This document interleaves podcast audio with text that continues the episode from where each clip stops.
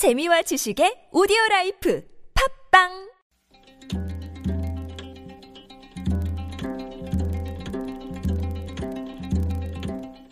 한문학자 장유승의 길에서 만난 고전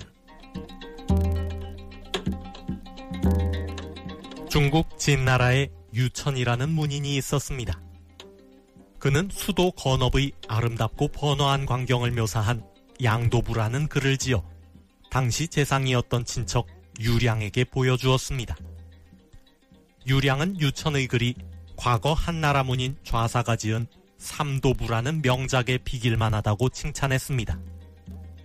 하지만 또 다른 문인 사한석은 이렇게 말했습니다. 그렇지 않다. 이 글은 지붕 아래에 또 지붕을 만든 격이다. 유천의 양도부는 좌사의 삼도부라는 명작을 모방한 아류작이라는 혹평이었습니다. 세설 신어에 나오는 이야기입니다. 여기서 나온 고사성어가 옥하가옥입니다. 지붕옥, 아래하, 얹을까, 지붕옥, 지붕 아래에 또 지붕을 지었다는 말입니다. 흔히 옥상옥이라고 하는 말의 유래입니다. 옥상옥은 이미 있는 것을 쓸데없이 또 보태는 것을 말합니다. 이미 지붕이 있어서 햇빛과 비를 막을 수 있다면 그 위에 또 지붕을 얹을 필요는 없습니다. 그렇지만 지붕이 새고 있다면 이야기가 다릅니다. 중국 남북조 시대 양나라의 역사책 양서에 이런 말이 있습니다. 지붕에서 물이 새는 것을 아는 사람은 지붕 아래에 있는 사람이다. 지붕에 구멍이 나서 물이 새면 지붕 아래에 있는 사람들이 제일 먼저 알아챕니다.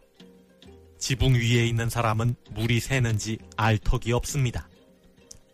높은 자리에 있는 사람들의 잘못은 낮은 자리에 있는 사람들이 더 잘한다는 말입니다. 야3당이 검찰개혁의 일환으로 고위공직자 비리수사처를 신설하기로 합의했습니다. 그간 검찰은 옥상옥이라는 이유로 공수처 설치를 반대해 왔습니다.